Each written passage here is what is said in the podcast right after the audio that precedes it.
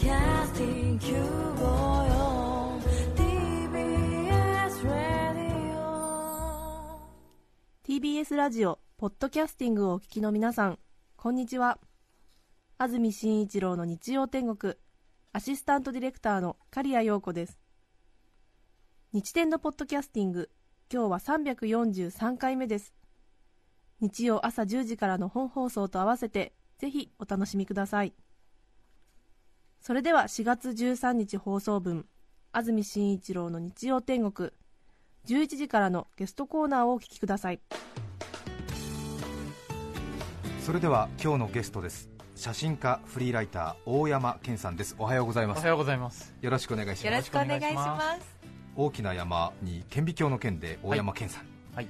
6年前2008年5月団地の話で一度ご出演いただいているということで今回2度目ということになりますはい。もう6年経つんですねそうですね。僕すごくよく覚えてます。安住さんに、はい安住さんがすごく団地の話に乗ってくれて、そうです普段あんまり僕団地の話に乗ってくれる人がいないので 嬉しくなっちゃって、ええエキサイトしたらい安住さんが急に真顔になって、い、やこれ番組だからこう言ってるんですからねって 言ったんですか？言いましたよ。ひどいですね もう本当ひどいですよ。ひどいですね。もう今でも覚えてますもん。僕そうですかん私団地でも結構当時好きで,、はい。であーやっぱり注目してる人いるんだと思ってはい。嬉しかった気持ちありましたよ、当時そう言ってほしかったですね。そうですか。ごめんなさい。でも6年前に比べて、はい。随分と大山さんの活動もあってはい。団地注目されてますあよね。もう今、当時と全然状況が違ってて、は結構リノベーションその新しくこうデザインし直して住んでる若い方とかいっぱいいて、で UR さん自身もそういうのをこう推し進めてたり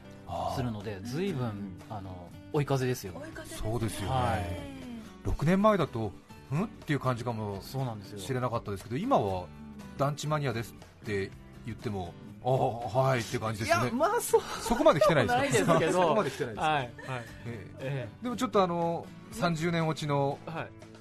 団地なんかを本当にあえて求めて住むっていう人多いですよね。そうなんです。ちょっと古い方が可愛いっていう子が結構いて、えまあ、いい時代になりましたよね。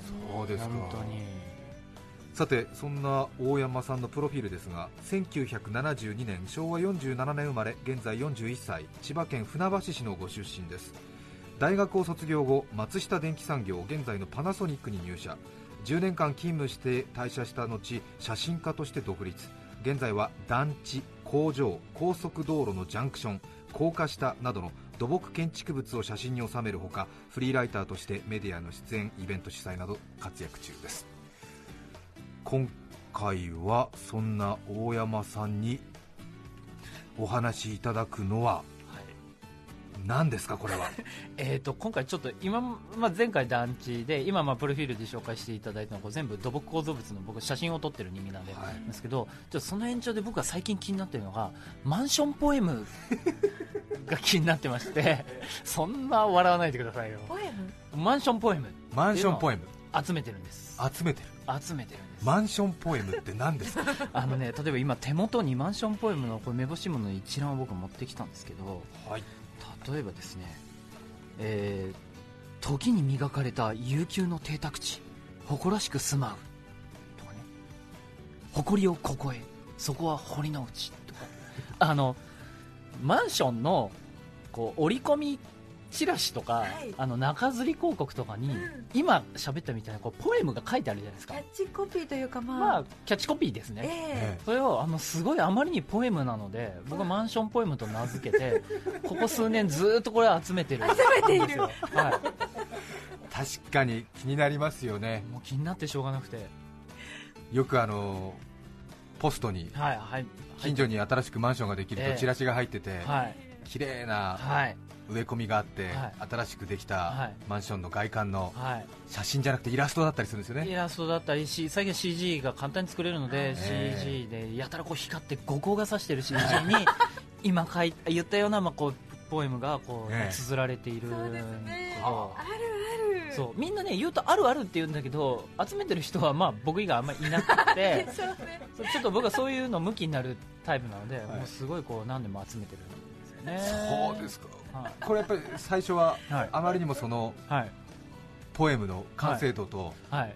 数があるぞというのでそうですね。完成度と言っていいのか分かんないんですけどあまりにこうひょっとこない表現が多いので面白いなと思って、まあ、そもそもはだから前回出していただいたこう団地のはい。やってると団地とマンションって何が違うんだってすごいよく聞かれる質問で僕はその答えの一つがこのポエムがあるかどうかなんじゃないかと思ったんですよ。え要するにマンションは商品なので団地は商品じゃないと思うんですけど、マンションは商品なのでやっぱこうキャッチコピーがつくと。えはい。それがこうエスカレートしてってポエムの域に達する必ずついてますもんね。必ずついてますね高級マンションは、そうですね。どうやって集めてるんですか？えー、と僕はウェブサイトいやあの折り込みももちろんこう新聞とか見てるとあるんですけど、今全部マンションはこう専用のウェブサイトを必ず作ってまして、売り出すときに。そうなんです。え。でこうそこのサイトに行くともうムービーがいきなり始まって え。ポエムがこうどんどんとこう出てくるっていうのを全部こうキャプチャーしてえ僕のこうパソコンの中に保存されてるんですね。はでそれを全部テキストに起こしてこう一覧にして見て分析したりとかっていう、そういう人生を送ってます僕は。いやまた面白い。ところに気づきましたね。そうみんな面白いと思うと思うんですけどね。確かに。ネットではいマンションの広告見るとはいびっくりするような完成度で。そうなんですよ、ねそうなんですよ。ものすごいアーティストのコンサートかみたいな感じで。あそうなんですそうなんです右からあそうですね。そうですね。哲学のある邸宅あそうそうそうそうそうそうこっちから私が解放されるみたそういなねそうそうそう今ここにときめくあそうですそうです誕生なんとかタワーあみたいうですそうですときめきがちですねそうですよねあと響き合いがちだったり奏でがちだったりあの心地よい風が吹きがちでえ多くの文人が愛しがちなんですよ。え文人が愛しますね確かに。あ歴史が響き合いがちなんですね、うん。そうですよね。大体言うこと決まってるんですけど、そういうふうに。超受けてる、ええ。最多分譲価格帯3800万。うん、そう。それで最後に出てくる。いあの一通り響き合った後にそういうスペックが出てくるんですそうで さて大山健さんに、はい今日はマンションポエム考察はい。紹介していただきます、まずは一気にお知らせします。大山健さんに紹介してもらうマンションポエム考察。その1エリアによって違うマンションポエム。その2時代で変わるマンションポエム。その3独特の言葉遣いマンションポエム。以上の3つです。さあマンションポエム考察。まず1つ目はエリアによって違うマンションポエム。はい、やっぱりそのマンションの建っている場所によってはい、ポエムが少し変わってくる。そうですね。はあの僕数百個集めて全部地図上に全部こうプロットしていったんですね。ははあ、そんな変な人だなみたいな目で見ないで。ってまあ変な人なんですけどね。あのテキストで全部こう分単語に分解してどういう単語が出てくるかっていうのをこうプロットしてみたらエリアで結構ちょっと変わってくるということが分かったんですよ。よく使われる単語が。えー、とでそのポエムの傾向そうですね。単語ええ。に代表されるようなはあ。ポエムの傾向っていうのが分かってきてなるほど。で大体4つに分かれるということが4つに分かれる。分かりました。あの東京のこ今回はその首都圏だけの話なんですけど、大阪でもあるんです実は地方都市にも結構いっぱいあるんですけど、今回まあ東京だけで言うと、一つ目は僕があの新生マンションポエムエリアって呼んでる、はい。昔からこう由緒正しいポエムがあるところが、こう港区とかを中心としたこう山手線のあの南半分内側南半分みたいなエリアがこれが最もこう、まあ、最も狭い意味での都心っていう言われるところだと思うんですけどそこがねこういかにもザ・ポエムっていうのがところ。いわゆるマンションが高級であるような。高級だっていうことなんですね。まずね一つ言えるのは、あのプライムとかえ。誇りとか、ええー、と洗練とか気品とかあそういう系です。もう常に上級上級な方。上級上級。うん。あの僕が好きなのはここはここはどこかニューヨークの暮らしに似ている。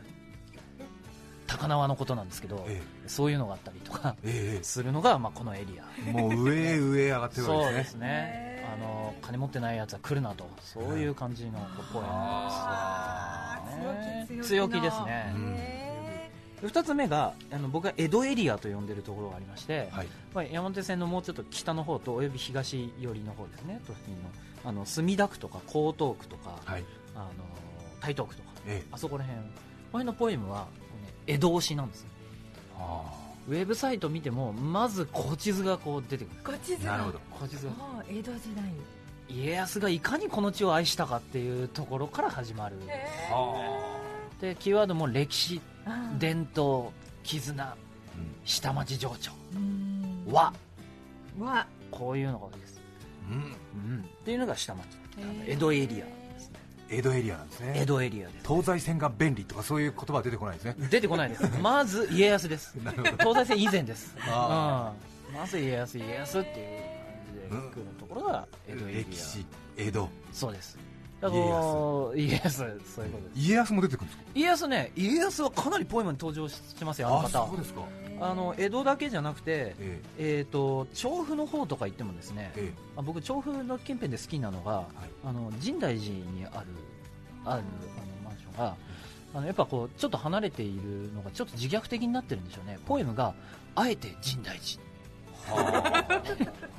そんな僕ね神大寺いい場所だと思うんですけどえそういうポエム実在するんですけど、ええまずね、武蔵野はあのえこう家康を持ち出して、あむどう関係あるのかなと思ったら、あの家康が鷹狩りをしたこの地であ。なたの夢を叶えます。へ鷹狩りかみたいな。えそれはでも結構吹っ切ってますね吹っ切ってます、えー。あのあの武蔵野も結構やばいんですが、まあまあ、江戸はけ結構キーワードですね。じゃあ都心の新生エリアそれから江戸エリアで3 3つ目は？つ目が郊外エリアはいと呼んでまして、まあ、その23区より外および、まあ、埼玉、千葉のあたりっていうのがあってここはねポエムがそれほど振り切れてないエリアで、結構実利寄りなんですけどもそれでもまあ出てくるのが、えっと緑とかグリーン潤い家族。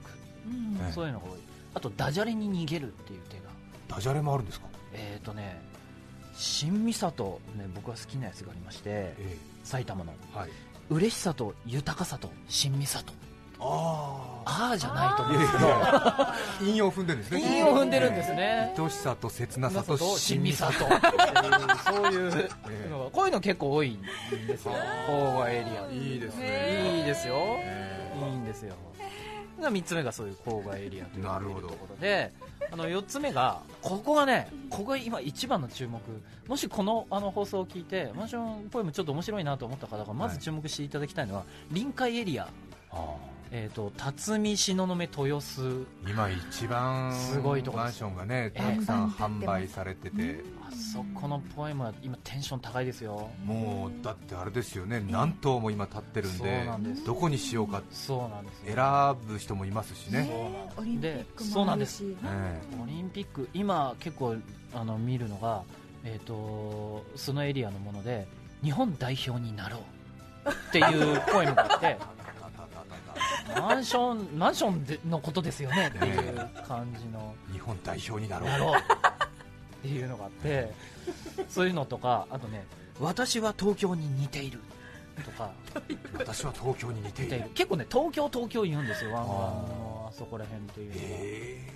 きっとあれなんですよね。オリンピックっていう言葉を多分使っちゃいけないあとか。多分使っちゃいけないんですよ。そういうねあのネーミングうのんそうなライツみたいなうんのがあるんでしょうねあ多分あると思います。使っちゃいけないでしょうね。なので微妙なその日本代表にこの土地でなろうとか。そうなんです。よね。ああもうそうなんです。世紀のイベントをこの目で。あそうそうなんですそうなんです。ああもうね才能ありますいやねいやいや。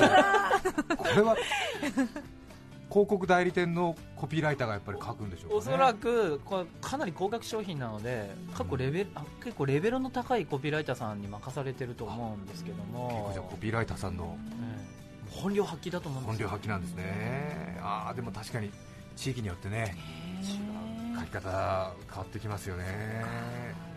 ただなんかそこはかとなくこう笑っちゃう感じってのがありますね。そうなんですよね。あのじっくり誰も読まないんで、うん。まあ、そんなもんかなっていうこう目を通り過ぎていくので、うん。じっくり読むと何を言っているんだろうっていう。そうですよね。結構なんか曖昧なイメージですもんね。うん。だから、うん。そういうイメージがでも、うん。マンションを買う際には大事ってことなんですか？えっとね、そこはだから今日多分ちょっと一つの結論になってしまうと思うんですけど、多分マンションをこうポエムを見てあ東京いただくとかってね、お東京いただけるのか。じゃあ買おうっていう人はいなくて、マンションっていうのはやっぱこうモデルルームに行ってこう営業の方と何回も打ち合わせをしてって言って買うものじゃないですか。でその頃にはもうマンションポイント忘れてると思うんですよ。うん。だからななんていうかなこれは売り文句というよりもこうななんていうか雰囲気を伝えるもの。でその大手のマンションの会社が本気で取り組んでるんですねみたいなあそのなんでこう字面のメッセージじゃなくてスタンスだけが伝わってるっていう非常に高度な消費社会のやり取りだなっていうところが面白くて、え車のコマーシャルなんかもかっこいいこうコピーライター。はいはい。ーがね、えーコピーがついてたりしますけど、洗練の走りとかありますね、ええ。ありますよね。でも実際乗ってみるともうすっかり忘れてたり、まあねそうですね。そうなんですよね。そうかそうか。引きつける最初の最最初の。初のそうですね。親なんだこれはって、うん。なんかこれ別に多少滑稽であっても構わないっていうことだと思うんですよ、むしろ大行な方がそうですね、盛り上がって、ええ。あこれは販売会社が力を入れてるマンションだぞと感じさせる。そう自信があるんだなみたいな。そうそうだと思うんですけどねさて大山さんに聞く2つ目ですけども時代で変わるマンションポエム。はい。時代でも変わってきたということですあーそうなんですよ。あの僕の手元にあるのが一番古いのが2002年ぐらいのやつからあのね2000 1990年代ぐらいってあんまりマンションポエムなくてというかそのやっぱ規制緩和でああいうタワーマンションが都心に建つようになったのって考えてみれば比較的最近のことで、まあ、2000年以降ポエムがこういっぱい出てくるんですけどあそうですかの大体僕はそれのくらいから、まあ、今年2014年までこう集めてるんですが2017年を境にちょっとねポエムのテンションがこう全体的に変わってまして2007年。2007年以降違うんですね、はで2007年までは結構ねバブルの香りがどこかこう漂う。え東京も「TOKIO」ってこう書いてある。ええ。で銀河とか、えー、と未来とか時代の先端とかえはいこうそういうテンション高い感じなんですね。2007年以前は。以前は。2007年以降になると。これが急にですね保守化してましてえ絆ぬくもり癒しっていうはあ。歴史伝統系の言葉がすごい多くなってるんですよなるねでこう字面的にもこうひらがなとか漢字が多くなってるんですよ最近は。2007年以降は。それ以前は結構カタカナとかアルファベットが多いんですけど最近のはやっぱりそうそういうもうこうなんかイケイケどんどんのはもう違うとほんわりほっこりなんじゃないかっていう感じが見えますね。落ち着いたそうなんですよ。ゆったりと過ごせますというような。へえ。時代によってもやっぱり違うんですね。そうなん確かに。でもまあそうでしょうね。時代とともにそうですね。マンションの設計とかも変わってますしね。コンセプトが変わってきますもんね。え空気とか。うん。ちょっとあれですねマンション販売会社とええ。コピーライターのやり取りとかちょっと聞いてみたいものですね。聞いてみたいですね、ええ。すごい会議であれこういうの絶対会議で決まってると思うんでそうですよね。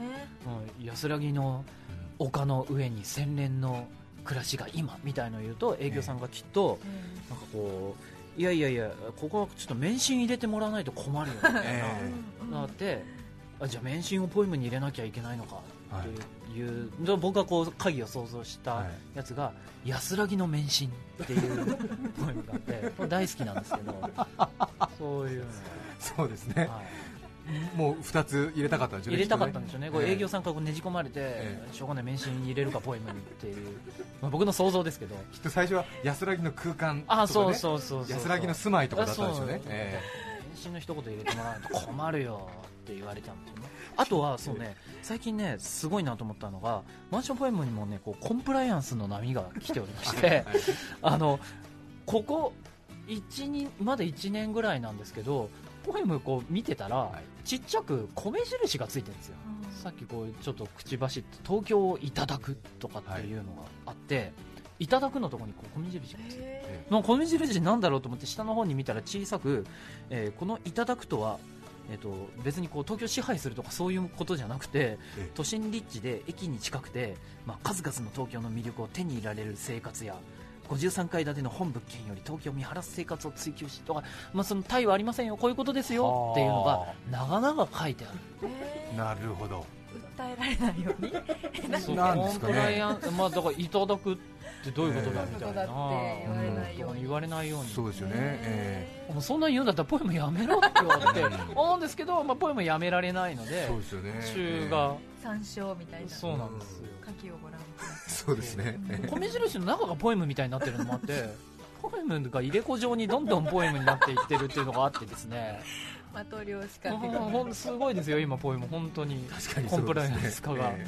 ええ。癒しの空間米印ーそう癒しとはここで言う癒しとは。ここで言う癒しとはみたいな、うん。そうですよね。私たちが保証するものではありません、まあ、ありません、えね。各個人でゆっくりと。下に公園があるから、まあ、そういうこともあるかもしれませんよぐらいの程度のことです。とかって書いてあるんですよ。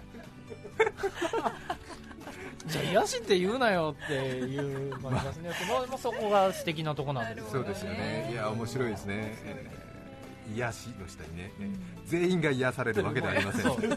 個人差がありますみたいな。薬事法みたいな。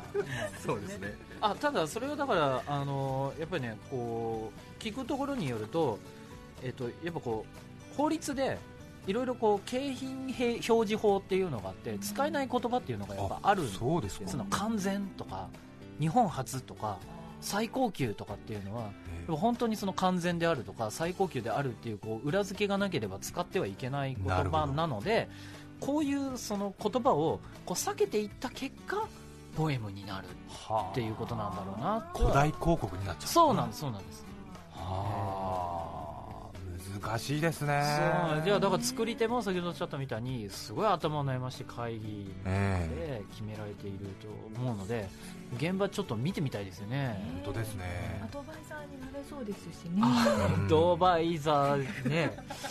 どういうねうん僕ができるアドバイスはうんポエムやめたらいいんじゃないかなぐらいだと思うんだけど、思い切ってみんなでやめてみるってのもいいですよね。でもいいんですと思うんですよね、みんな辛いと思うんですよねそろそろ。そうですよね、結局だって現地行って見なきゃいけないわけだから最終的には見取り図と住所と、値段と。値段と近くの商業施設がどれだけ充実しているかとか。そうですよね。マンション販売ポエム禁止ね。もしかしたら条例ができるかもしれないですよね、えーあの小学校とかでこう子供の運動会をこうビデオに収めようとしているお父さん方がこう踏み台に乗るじゃないですか、はい。踏み台に前の人が乗ると見えなくなるから後ろの人がさらに高い踏み台を乗るじゃないですか、でもみんな踏み台に乗ってこう全体が底上げされて結局一緒みたいな、はい。ああいう感じをこういうふうに。みんな一斉にやめたらななんかいいんじゃないの？そうですよねんどんこうポエムがかさ上げされてる感じがしますね。さあ最後は、はい。マンションポエム考察独特の言葉遣い。はい、先ほどちょっと前半というか最初の方に言ったんですけど、えーとまあ、ちょっと言葉となかなか通じないんですけど漢字の当て字がすごいんですよ。はこれが。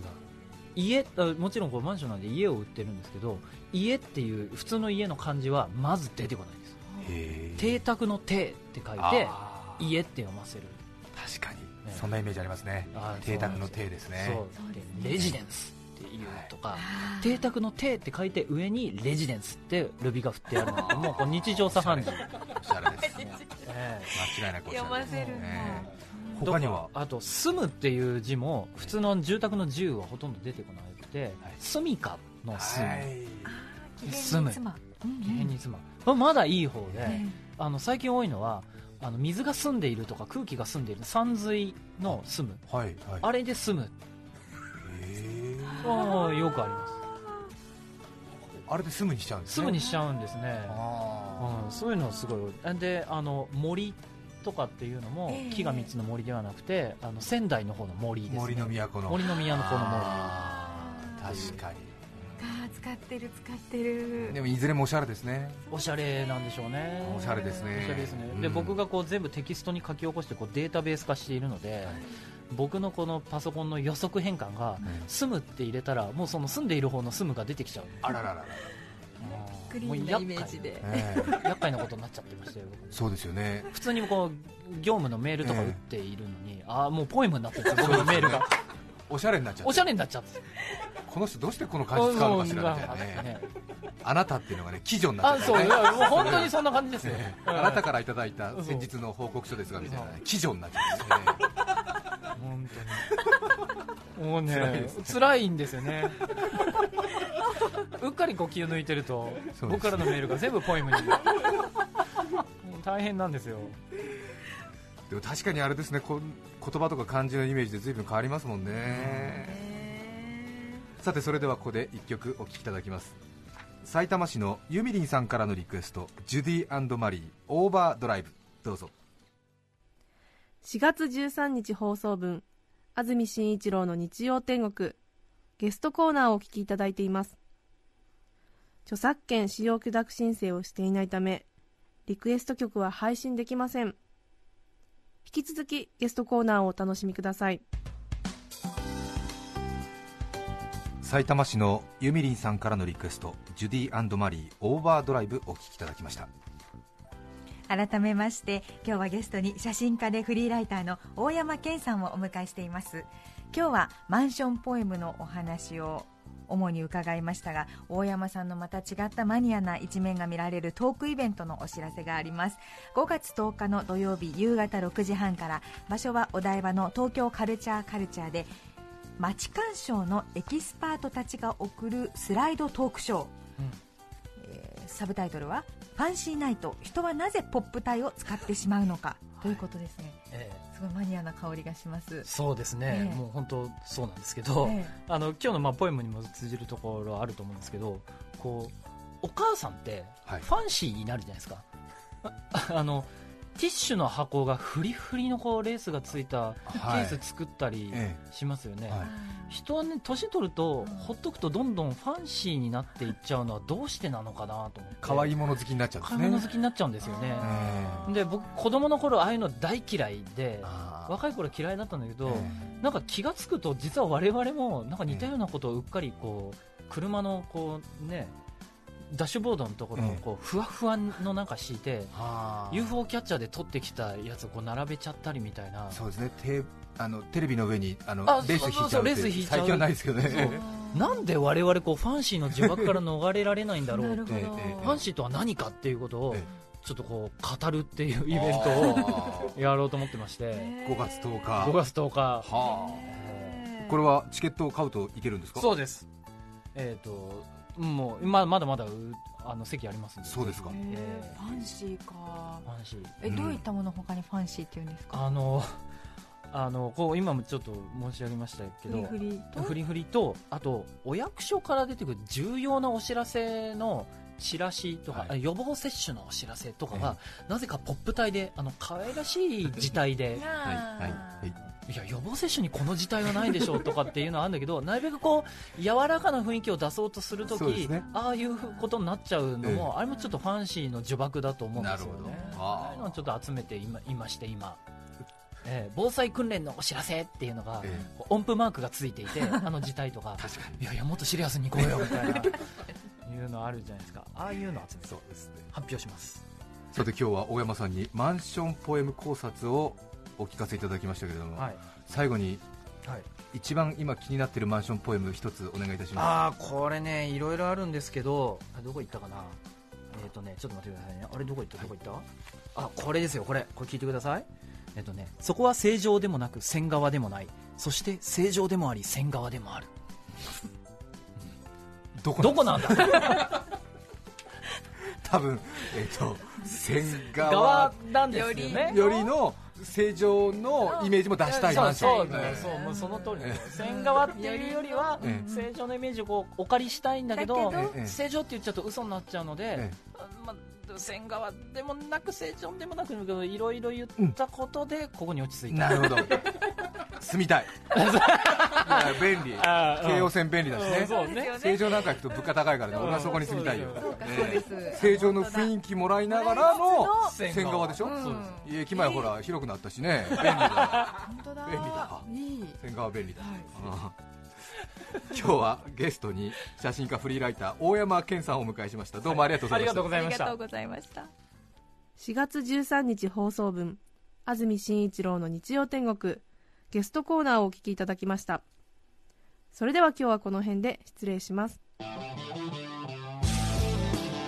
安住紳一郎のポッドキャスト天国。今度は島根県松江市に大王イカ謎の現象いかんともしがたく住民の驚きはいかばかり。食べたら一ついかほどか。ラジオ聞くならこちらはいかが。TBS ラジオ954さて来週4月20日の安住紳一郎の日曜天国。メッセージテーマは「未だになれないこと」ゲストはたぬきクラブ会長佐伯みどりさんです。それでは来週も日曜朝10時。TBS ラジオ954でお会いしましょう。さようなら。安住紳一郎の「ポッドキャスト天国」これはあくまで試供品。皆まで語れぬポッドキャスト。ぜひ本放送を聞きなされ。TBS ラジオ954ポッドキャスティング954 TBS あなたもこんな音で癒されてみませんか？ステーキを焼く音川のせせらぎ。焚き火の音。TBS テレビ「ザタイム目覚めのいいね」ポッドキャストで連日配信中